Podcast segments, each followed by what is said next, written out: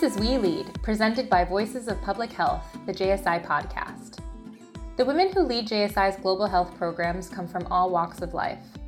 Their stories are as diverse as the countries where they work and the people they serve.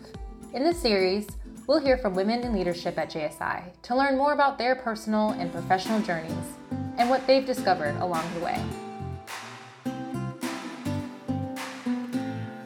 I'm Sita Strother, a program coordinator for JSI's International Division. Thanks for tuning in.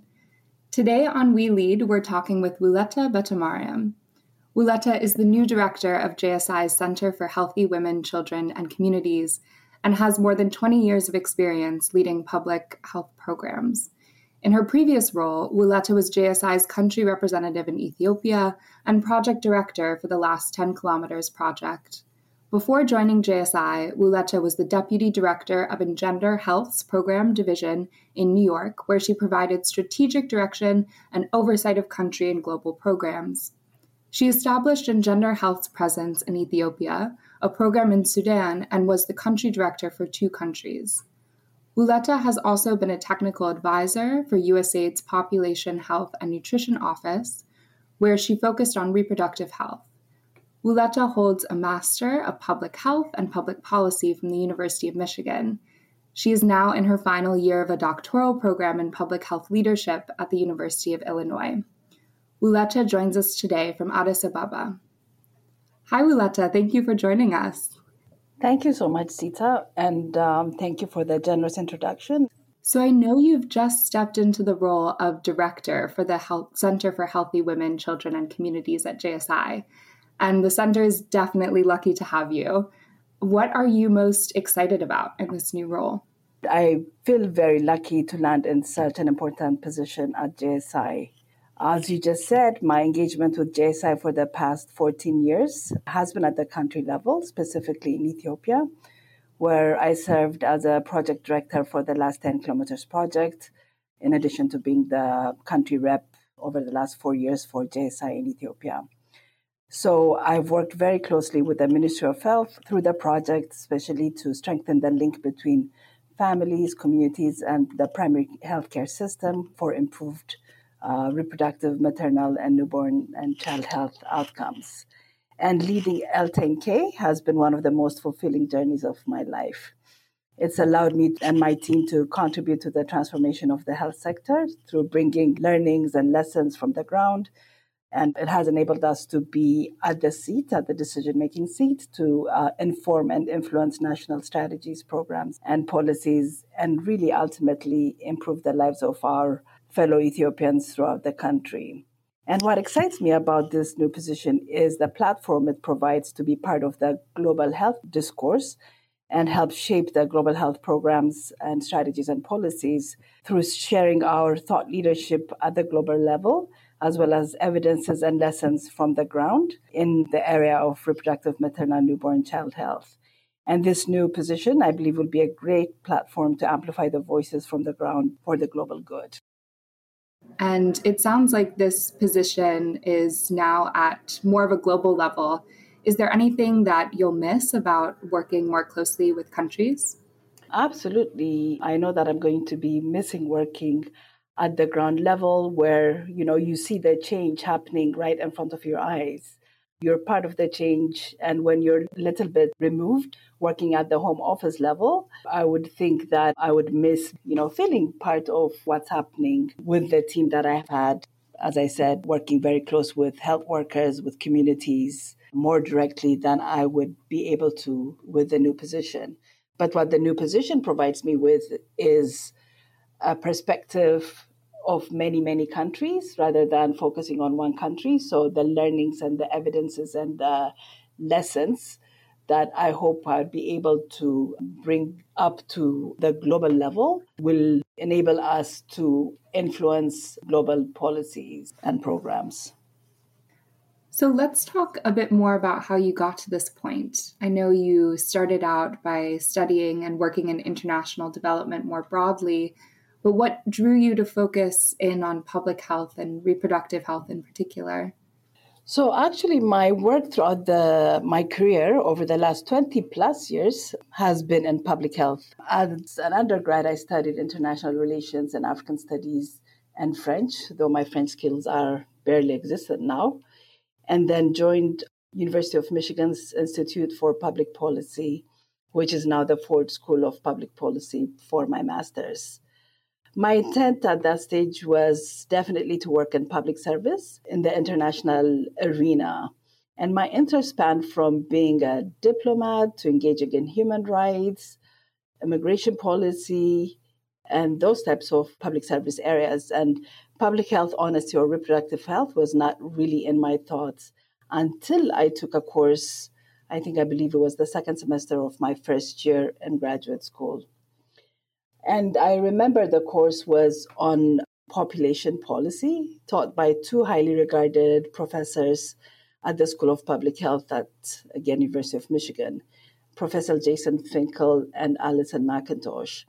And this was in the spring of 1992, if I remember correctly, when there was a hot and intense debate in the international arena on population and development between those who believed in demographic targets, which is arguing um, slowing population growth through birth control family planning as a means to achieve you know sort of government numerical targets and those that argued for reproductive health individual rights and women empowerment. And um, i know you're pretty young and you might not remember or you might have heard about it but this was in preparation for the 1994 cairo conference for population on development and was a really a watershed moment for reproductive health and rights. So then, as a young woman, and especially as a, a young African woman, I was absolutely drawn into this debate. It was like, who decides on whose body? Why would government have to say anything about my reproductive choice? Why am I seen as a target and not as a woman who has the right to choose? And from that point on, reproductive health and reproductive rights for women became my cause, my passion. And I suppose I can say that it was a watershed moment for me as well as for women's reproductive health and rights. That sounds like a really powerful moment to be a part of. And you mentioned also being a young African woman in that space. Did you see many other people who looked like you and had similar backgrounds in your class? Honestly speaking, there are not that many people that look like me or uh, that came from the same uh, background at the University of Michigan. As diverse as the undergraduate, especially population, was, it was not that diverse, but relatively from the previous school that I came from, where I did my undergrad, University of Michigan was a bit more diverse, but definitely I was, especially in public policy, one of the odd ones out. I think public health had more of uh, global students, especially because I focused on the international health and then what was called population planning departments. Did you feel like that affected the way that you engaged in that space at all? No, I, I mean, I was pretty conscious of where I came from and where other people came from, but I don't think it affected the way that I engaged with people or I engaged with my professors or engaged with the school community, I was definitely aware that I was different, but in terms of that difference in terms of engagement was pretty minimal, I would say. My undergrad was totally different because during my undergrad years, I felt like a sore thumb. Really? Basically, I stuck out. I was in an honors program in um, what they call James Madison College at Michigan State University, where I think probably I was one of probably two or three black students wow. out of a thousand. And people, you know, um, always assume the worst. People would question if you really belonged in an honor school as a black woman, as an African woman, um, as a woman, and especially one that came from Ethiopia.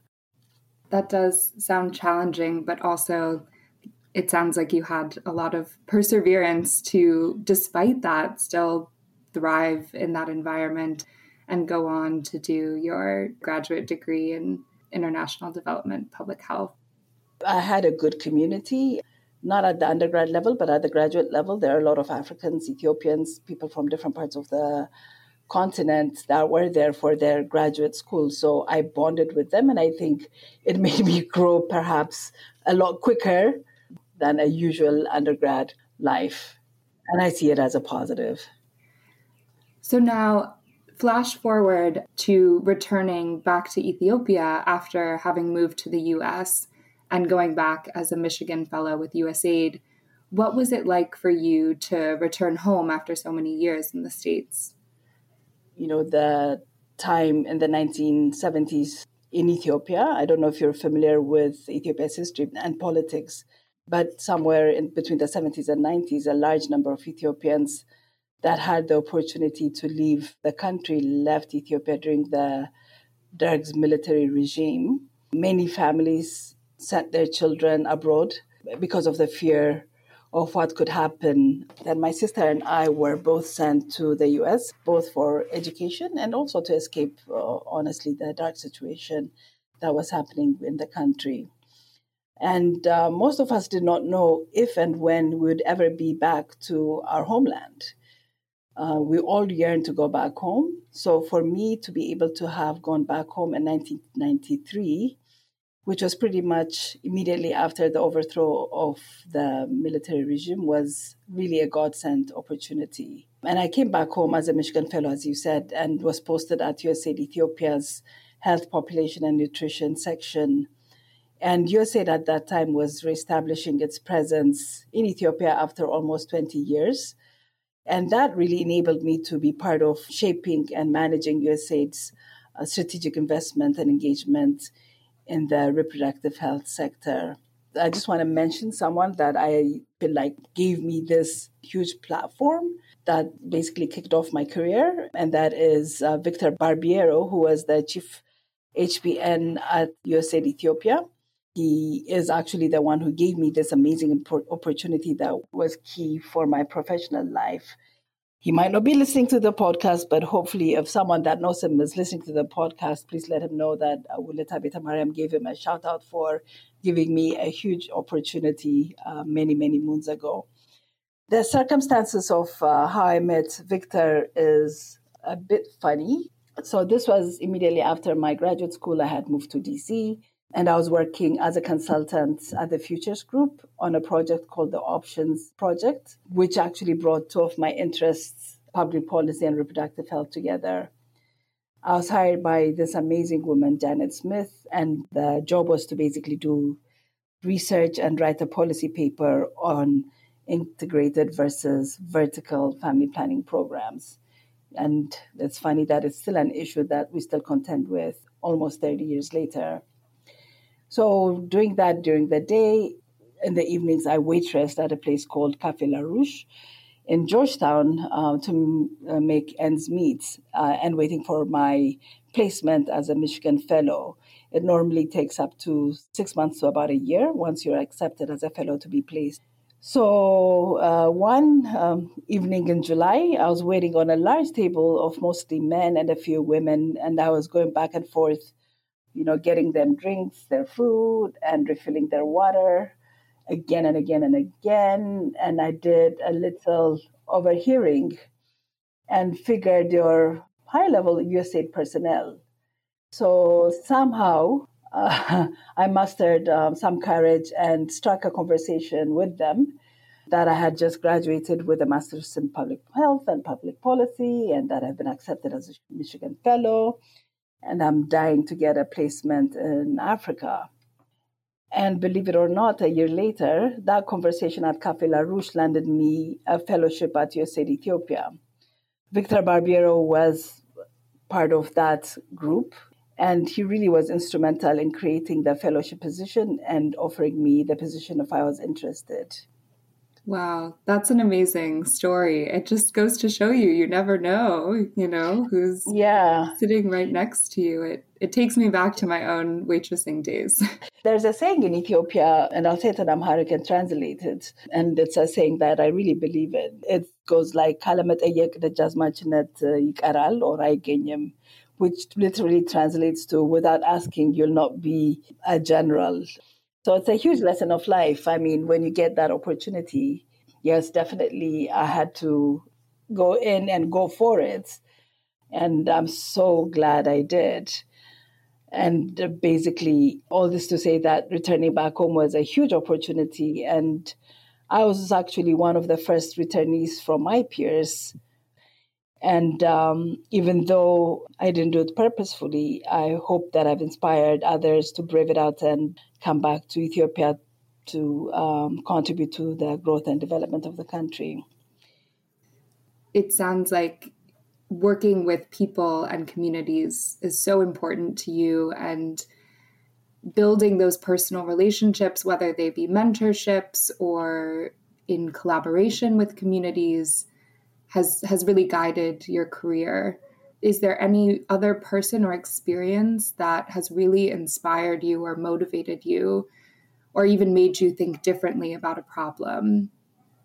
There are many people that i've met in my life that have inspired me that have motivated me and uh, helped me look at things differently. Who i'm always in awe of are you know the community health extension workers that I've been able to meet and develop strong relationships with over the past decade of my life. So, the health extension workers in Ethiopia are uh, frontline health workers, and they provide preventive, promotive, and um, some curative care throughout the country and mostly in uh, remote places. I think at this point there are about 40,000 health extension workers, most of whom, if not all, are women and they work tirelessly to provide service to their communities.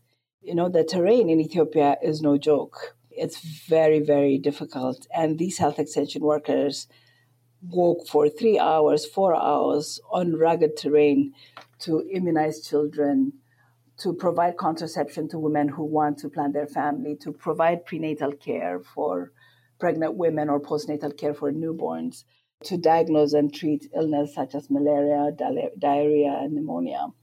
They do this every day, day in and day out. Day in and day out, they show up. Rain or shine, good day or bad day, they show up.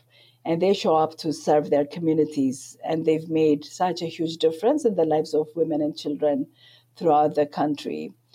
And for me, what more could be inspiring and motivating than having the privilege to work alongside this amazing, amazing women?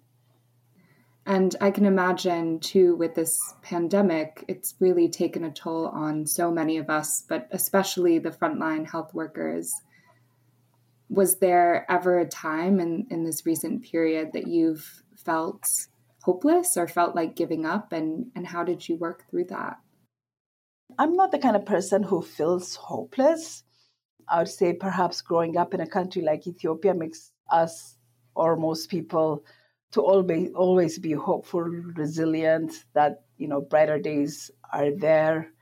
So honestly, I can't pinpoint on a time that I felt completely hopeless, either through the pandemic or um, the current unfortunate events that are happening in Ethiopia. I'm the kind of person that basically says, let's move forward, let's find solutions. And I try to align myself with people that look at the glass half full and look for solutions and learn from the experience. I think if I can share one big lesson from my life in terms of challenges, failures, or mistakes, is that you should take it as an opportunity for learning so, taking a step back from your public health career, um, it would be great to get to know you a bit more as, as a person outside of your job. How do you think your friends and family would describe you? I think my kids would say that I am very persistent, but loving and giving mother. And they might even say that I'm low key annoying. and perhaps that I'm too busy.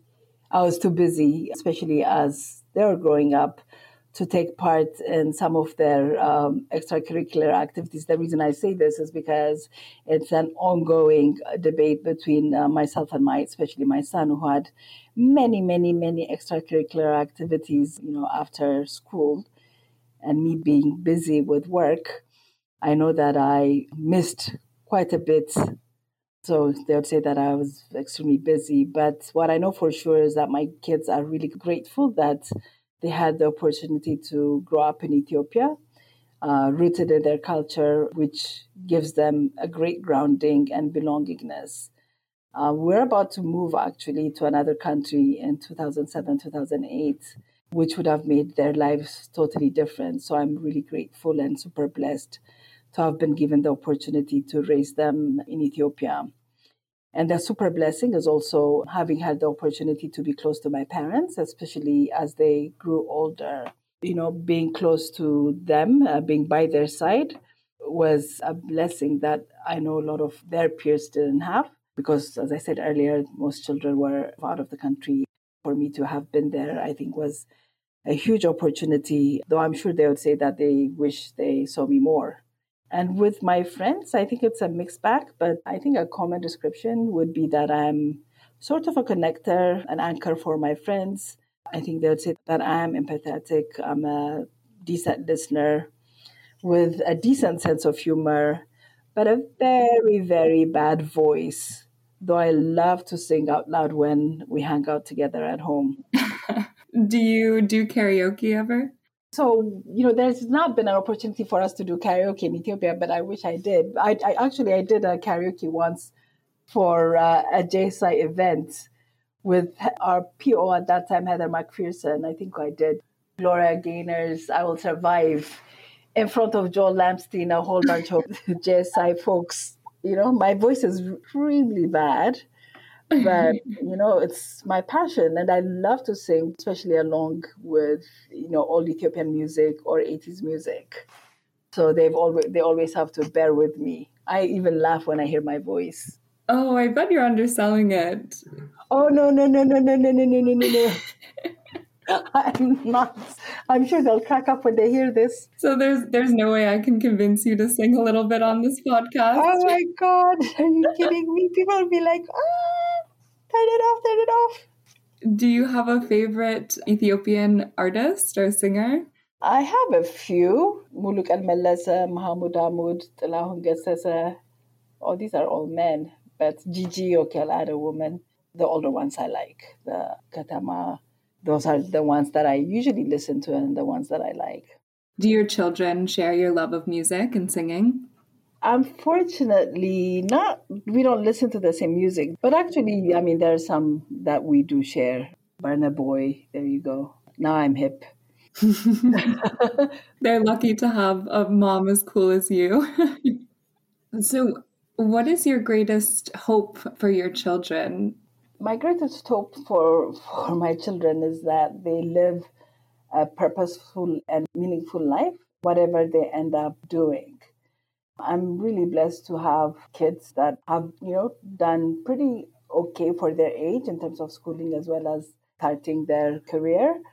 You know, at the end of the day, what I want them to have is a really happy, happy life surrounded with love.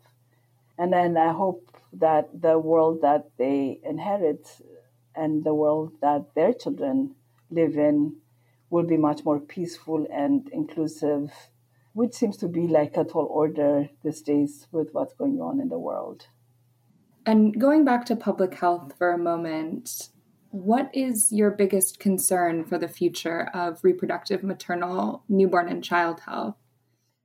So, if we keep 2030 in perspective, uh, most countries in Africa and some in South Asia are tremendously off track to achieving the Sustainable Development Goals including universal coverage for reproductive, maternal, newborn, and child health indicators, which is one of the goals stated by the SDGs.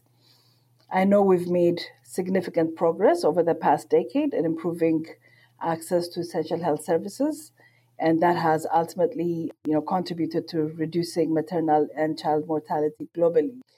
But despite the progress, hundreds of millions of women, children, and newborns have been and still are left behind.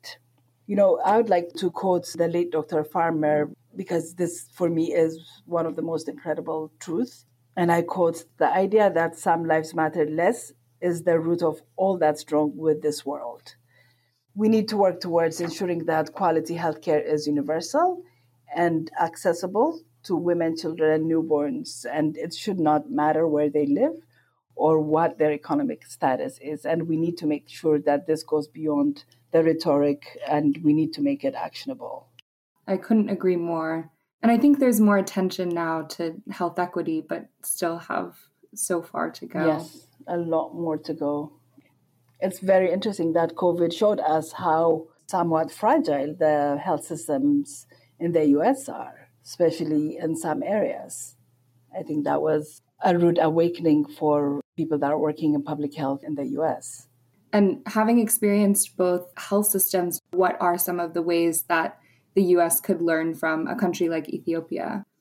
I think there are many things that one can learn from each other, but I would say the focus on community health and trying to make healthcare as equitable as possible and being able to provide services closest to where people live, especially for the vulnerable population, I think is the most critical lesson that one can learn.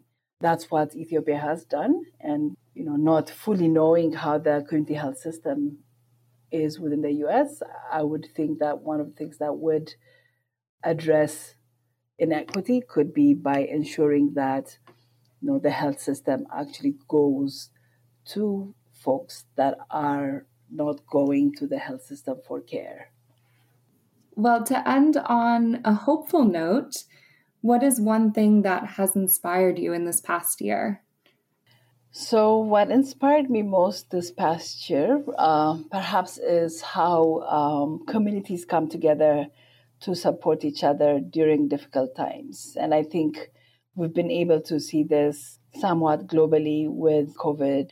So for me, um, 2021 was probably one of the toughest year that I've had. I lost a few loved ones. I had a horrible COVID illness myself, and the aftermath was even more disastrous. However, despite how low my spirit was, the unwavering support that I got from my community, and my community includes my family, my close friends, my L10K colleagues, who I call my L10K family, even JSI friends in Boston and DC, were all inspiration. And, you know, this community is what undoubtedly gave me and helped me to push forward and to some extent even thrive look at me now. I mean, at 50 something, I'm starting a brand new journey. And the support and inspiration from, you know, from the people that I have within my community has helped me get to where I am. This has been a wonderful conversation. Thank you for sharing. Thank you so much, Sita. This was a pleasure. Thanks for listening to this episode of We Lead, presented by Voices of Public Health, the JSI podcast. We'd love to know what you thought of today's conversation. Connect with us at JSI Health on Twitter, Facebook, and Instagram. And share the episode if you liked what you heard. To learn more about JSI's work to improve health outcomes for all, visit our website at jsi.com.